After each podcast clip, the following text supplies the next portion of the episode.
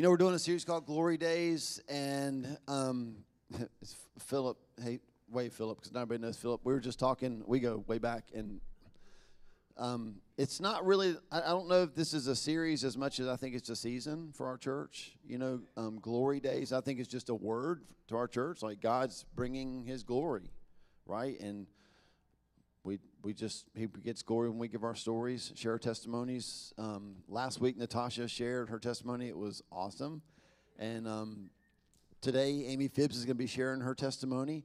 And I've had a couple of you come up to me, you know, on Sundays. And again, full disclosure, talk to me on Sundays, and I'll forget it Monday. There's a lot going on Sundays, but I've had a couple of you come up and say, "Man, I would love to kind of tell my story." Well, send me a text, right? Or talk to me on a Monday, not on a Sunday.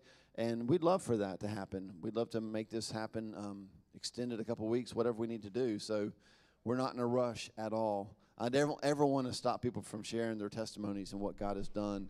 Because how many of you were encouraged last week? Just by show of hands. Yeah, me too. And how many of you will be encouraged today? Because that's what happens. Every time somebody shares their story, we should all be leaning in, going, okay, God, what, what is it in this that's going to encourage me where I am? And all I, all I can tell you about Amy is, I think it's not an understatement, you have been on a journey. and it has been hard and long and windy and curvy and all the things. And she has clung to Jesus through all of it. And that's the story that we're going to hear today. So, can we just pray for her right now? Um, let's be super Pentecostal. Why don't you stretch, stretch your hand towards her? That'll be fun.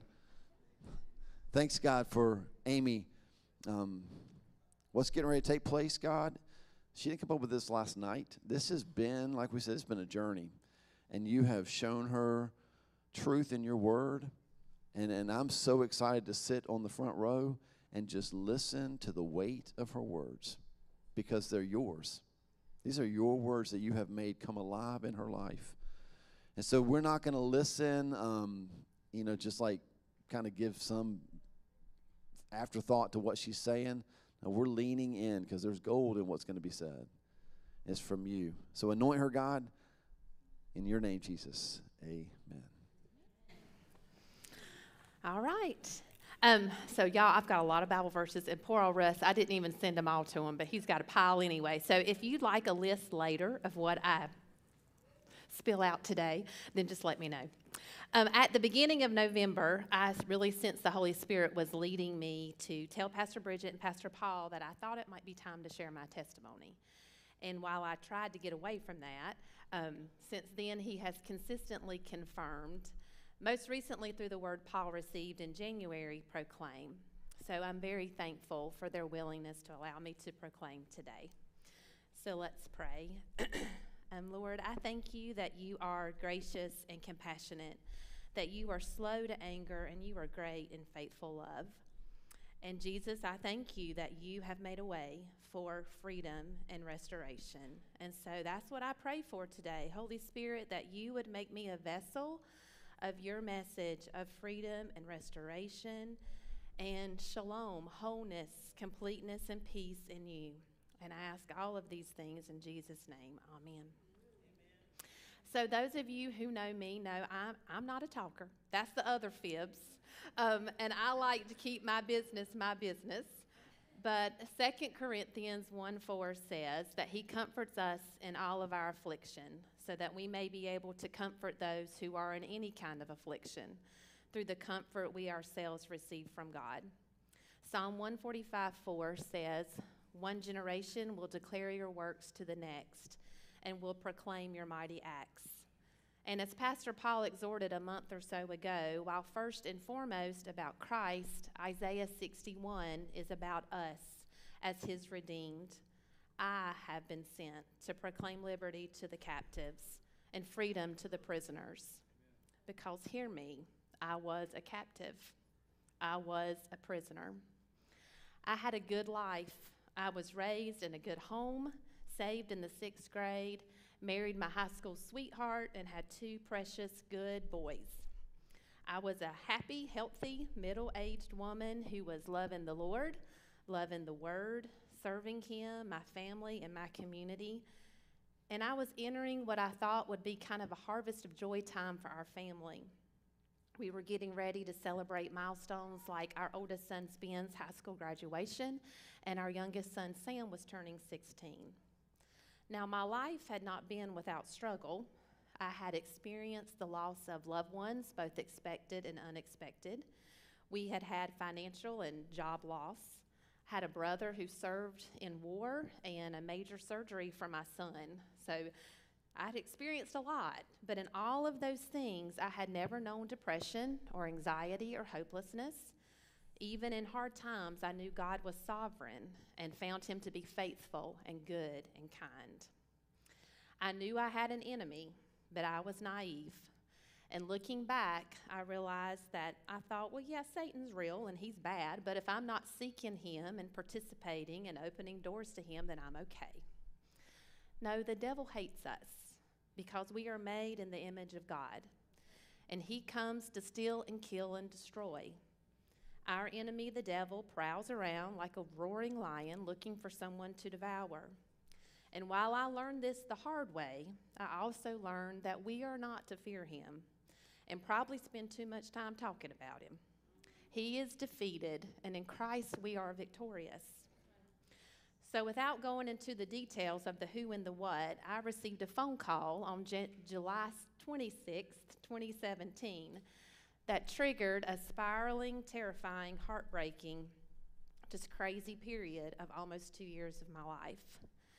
From this side of it, as I've reflected over the past few months, and Jason and I have talked about it, it's hard to see how it all even happened. I mean, it was just weird. From a perceived failure of my past, fear took over and opened a door to an accusation from the enemy. And it was unlike anything I had ever experienced. I believed it was an attack from the enemy, so I fought the only way I knew constant, and I do mean constant, Bible verses, praying, podcasts, praise and worship. Now, none of these things are wrong in themselves, but I was trying to make the actions my rescue. And psychologically, my response was only making it worse. I could logically deny the accusations as clearly as I could say the sky is not green, but I could not make the cycle stop. Trying not to think about something only makes you think about something. And so I feared the next thought, which would then make the next thought. And quickly, the mental affected the physical, making it all the worse because the automatic physical response that God designed for our bodies of fight or flight just reinforced the fear. Physically, I was wasting away. I lost over 20 pounds in weeks, and I suffered severe insomnia. You know, sleep deprivation is a torture tactic, and I know why. It's terrible. And when I did sleep, the moment my eyes popped open in the morning, the cycle of thoughts would start right up and the anxiety would rush in and I'd be running to the bathroom to dry heave. Sorry, that's what happened. Um, I experienced panic attacks where Jason would find me in the fetal position in the closet. My mother would have to accompany super, um, previously super independent me on errands around town in case I had a panic attack. Once I stayed at my parents' house to try to sleep, and my daddy just held me and consoled me like I was a child while I shook with fear. I had a hard time being in my house, and I'm a homebody, like I love my house, and I couldn't be in it. I would go and just walk for miles and miles, or I would just sit outside. And while all of this was going on, I was doing my best to hold it together for my boys. I reluctantly tried medicines, which just made it all worse, creating an anxiety and depression loop of ever increasing doses. Thankfully, the Lord revealed that pretty quickly, and I stopped those. So, whether from the insomnia or the meds or just the spiraling thoughts and hopelessness, I did become suicidal. And that's nothing I would have ever imagined that I could have been. And then those suicidal thoughts played on a loop as well. And this whole time, what made it so awful was I felt so far from God. The accusations turned to my position as a believer, and I began to doubt my salvation. Had I ever been saved? If so, had I lost my salvation? If I prayed again for salvation, was I not doubting the salvation I already thought I had? And this was terrifying. And I was tormented. And I was disappointed. And I was angry with God. With each day, and then week, and then month, I would think and I would say, I mean, what are you doing? Why are you letting this happen? Why won't you help me? I'm doing all these right things and I'm not getting better. And I started to doubt his goodness. And on top of all the fear and the disappointment, the anger and the doubt, I was drowning in shame and condemnation. I could hardly look at myself in the mirror, not just because of how awful I looked, and it, it was bad. Fear does something to your face. Um, I was just ashamed. Shame from the accusations, shame from the doubt, shame from my failure to get up, shame that I was no longer who I knew myself to be as a mother, as a wife, as a daughter, a sister, and a friend. I sought help from all sorts of Christians friends, pastors, doctors, counselors, a retreat center.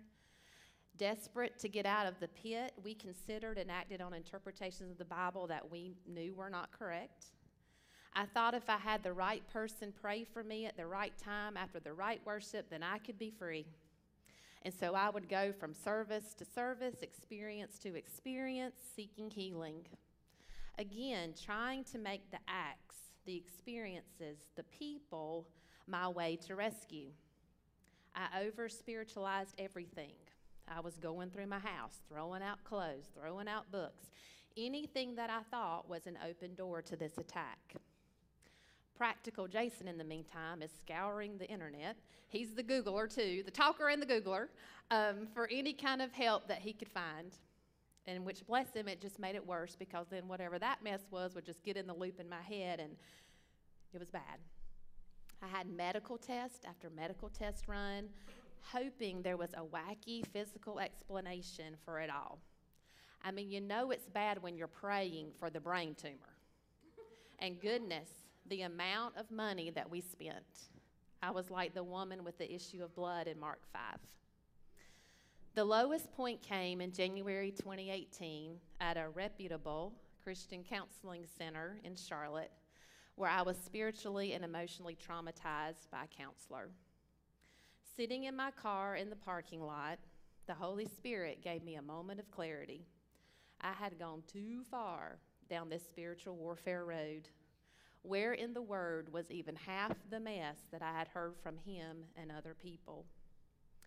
In mid March, I Googled OCD, obsessive compulsive disorder, and thought what I was experiencing pretty much lined up with those symptoms. And again, the Holy Spirit brought to my remembrance one of my former students' dads, who was a psychologist and specialized in PTSD. I cannot tell you the relief at my first appointment after I had related all the craziness that had happened when that kind, wise man looked me in the eye and said, You are not crazy, you are just in a cycle driven by fear. He did not diagnose me as OCD. He just explained that I had wrongly given meaning to the thoughts when I should have just let them go. Everything I did to get out just dug the hole even deeper, creating a hypervigilance in my mind.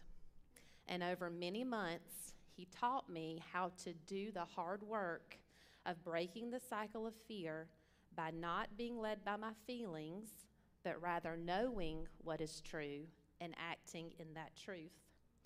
And I slowly retrained my mind and my body, regulating the overactive fight or flight response. And I learned to rest in the finished work of Christ.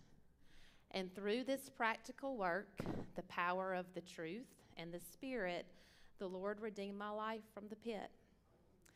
At the beginning of January, Pastor Paul shared a word he had received about what we had heard about, we would now know. So, from this trial, I just want to share with you what I know. I know that trials and sufferings will come, and any theology that tells you otherwise is a lie. In John 16 33, Jesus said, You will have suffering in this world. And remember last week when Pastor Paul mentioned stuff about gold? Well, in 1 Peter 1 6 through 7, Peter encourages believers In this you rejoice, though now for a little while, if necessary, you have been grieved by various trials, so that the tested genuineness of your faith, more precious than gold that perishes though it is tested by fire, may be found to result in praise and glory and honor at the revelation of Jesus Christ. I know that we need each other. From my covenant keeping husband, I mean, you want to talk about through better or worse, Jason Phibbs stayed right there by me, speaking truth to me over and over and over again, loving me at my absolute worst. So, from Jay to my parents and family, to faithful friends, church leadership, and fellow members, to godly and wise doctors, I was upheld in prayer and encouraged by words and actions and helped. So, whether from pride or shame, don't make the mistake of withdrawing and isolating. That's just where the enemy wants you alone. I know that even with the wonderful support of community, some battles just come down to you and Jesus. No matter how much he tried, Jason couldn't save me. As much as my mama and daddy tried, they couldn't save me. And I could go on and on. But Jesus can, did, and continues to save me, like Hebrews 7:25 says, to the uttermost. I know that we do fight a spiritual war, but the battle really is simple. Notice I said simple, not easy. The battle is here in our minds. Satan's first question to Eve in the garden in Genesis 3 Did God really say? is followed by a lie, a twisting of the truth of what God had said.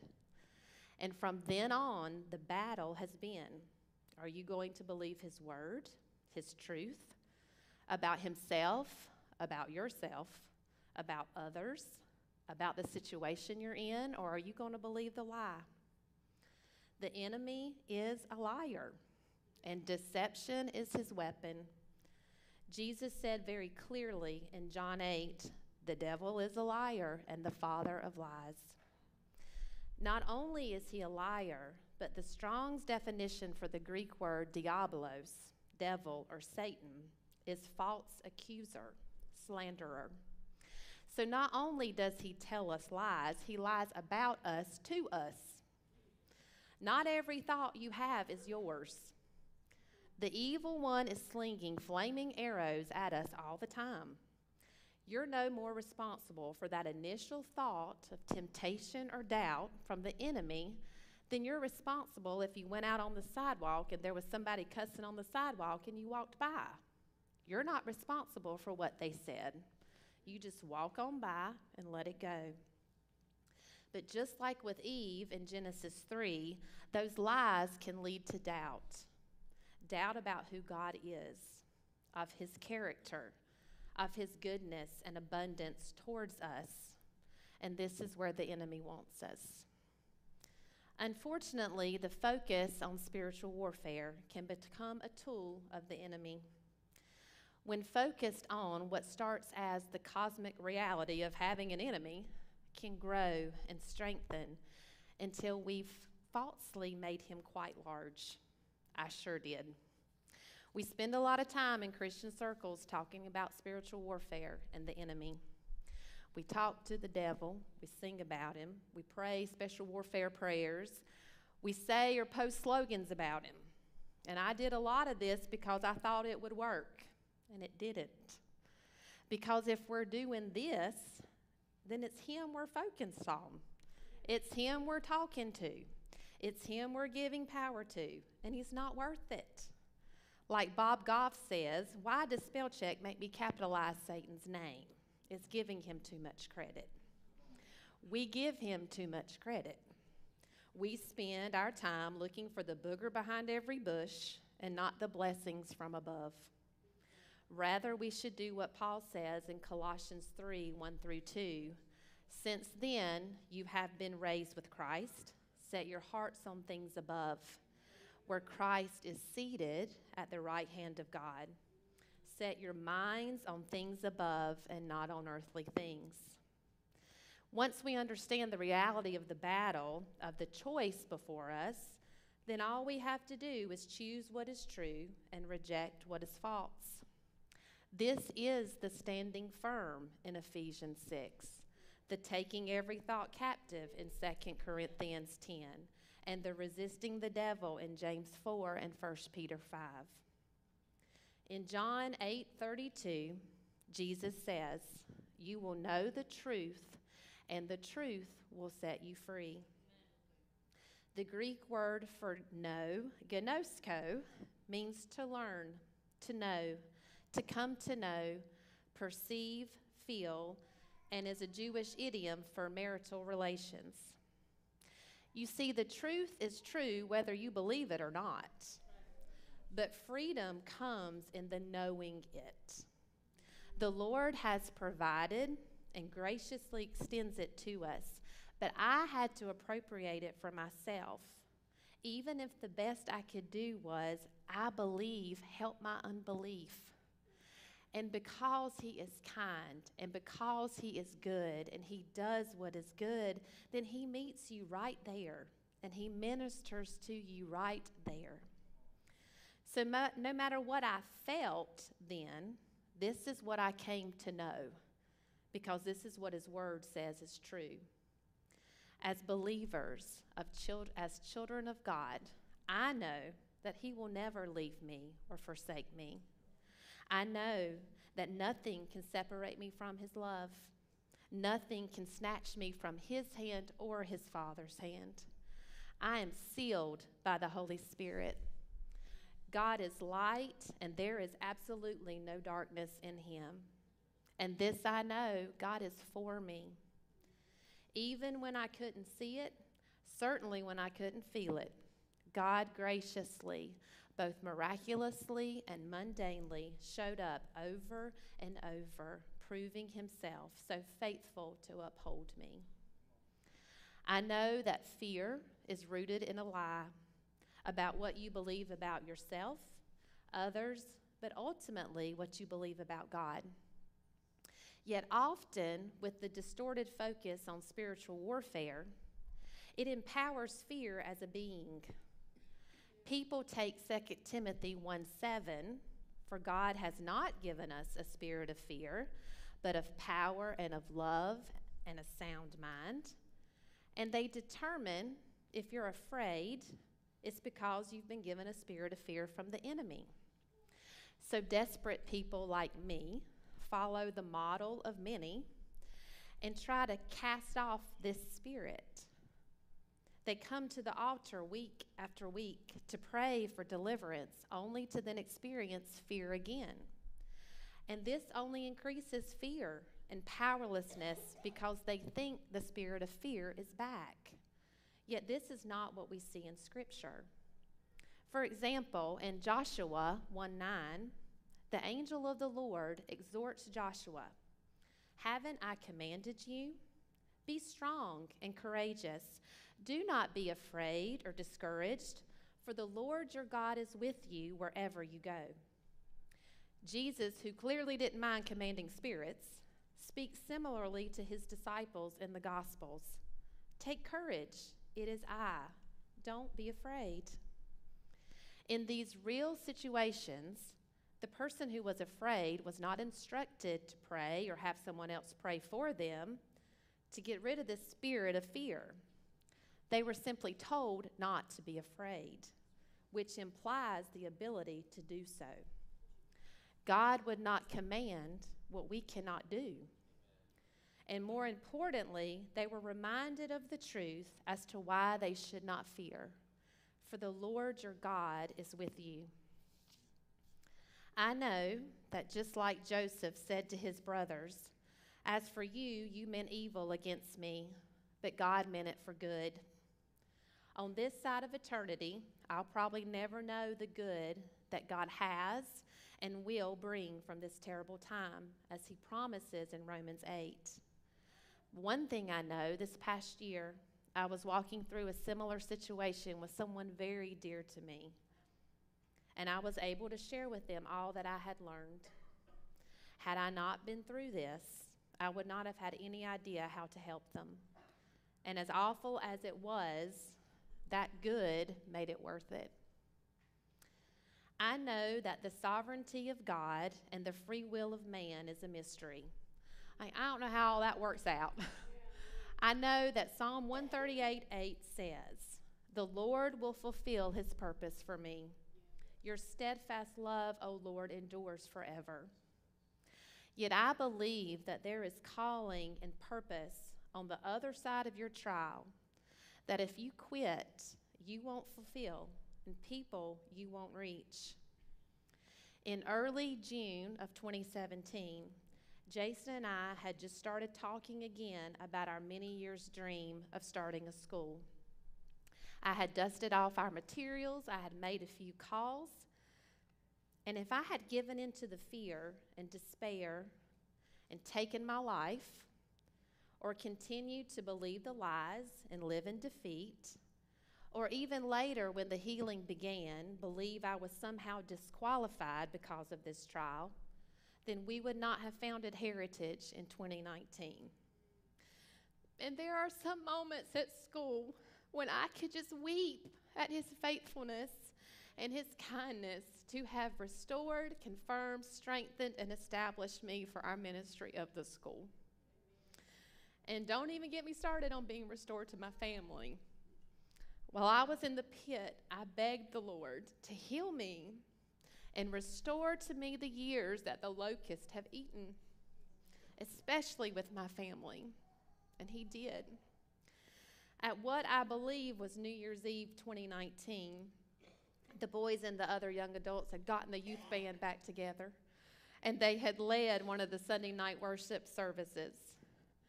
And as I stood next to Jason and my section in the back, watching Ben play guitar and lead and Sam play on the drums, my heart was filled with hope and thanksgiving. I kept saying, Thank you for sustaining me and restoring me so I could be here with my people. And there have been moments, both big and small, when I have rejoiced in his faithfulness to hold me and to hold us together. There are people for you to reach and purposes for you to fulfill. Don't quit. Don't give up. Like Christine Caine says, we need to stop making what people did to us bigger than what Jesus did for us, even if we're the ones that did it to ourselves. Jesus is bigger. I know this whole thing, the overarching lie was I was enslaved and in darkness. But the truth is, who the Son sets free is free indeed. It is not for freedom, it is for freedom that Christ has set us free. At salvation, I had been transferred from the kingdom of darkness to the kingdom of his beloved Son. And he brought me out to a spacious place he rescued me because He delighted in me. I was already free. I just had to take off the blindfold and walk out of that prison with no bars. My deliverance was not easy, and it was not instant. I think a lot of times this is what the church is seeking a moment of power, an outpouring of glory, a miracle. And listen, I mean, seek it. Yay. I mean, that's great. I'd have been all about it if it had happened. But y'all, it is powerful and glorious and miraculous that because of Jesus' life, death, and resurrection, through his spirit and through his word, we are empowered and equipped to be transformed by the renewing of our mind. The word for transformed that we see in the verse for our Glory Day series from 2 Corinthians 13 8 or 318 is only used once more in the New Testament except in reference to Christ's transfiguration. And it's found in Romans 12 2. Do not be conformed to this world, but be transformed by the renewing of your mind, that by testing you may discern what is the will of God, what is good and acceptable and perfect. Transformed in the Greek is metamorpho, to change, transfigure, transform. It is the root of metamorphosis. Just think of the miracle of the butterfly. Our first kindergarten class experienced this wonder close up through Miss Carolyn's caterpillars that she shared with us. Did you know that a caterpillar eats and eats so much that it sheds its skin numerous times in preparation of entering the chrysalis and emerging as a totally new creation, a butterfly? Like the caterpillar, we need to eat and eat the word and put off our old self to be made new in the attitude of our minds and to put on the new self created to be like God in true righteousness and holiness. And just Googling a little bit this past week, I learned something else totally wild. Did you know that once the caterpillar enters the chrysalis, it digests its own body from the inside out, except for these little things called imaginal disc, cells designed to form what the caterpillar had always intended to be a butterfly. The caterpillar's body had to die so that it could be transformed into its purpose. Does that sound familiar? Galatians 2:20 I have been crucified with Christ, and I no longer live, but Christ lives in me. It may seem dark, and surely it hurts. But, oh, friend, in and through the struggle, He is transforming us from old to new, from glory to glory. We are being conformed to the image of Christ. So, yes, the enemy, the liar, he's after each of us to steal and kill and destroy. But let's not put the focus there. Praise God for the rest of that verse. Jesus said, I came that they may have life and have it abundantly. He has made the way. It is finished. It is finished. Just as Moses set the choice before the people of Israel in Deuteronomy 30, we have choice before us each day, each moment, really. Oh, Father, by the power of your word and your spirit, help us to choose what is true, to choose what is life, to choose what is blessing, and to walk in it. Thank you.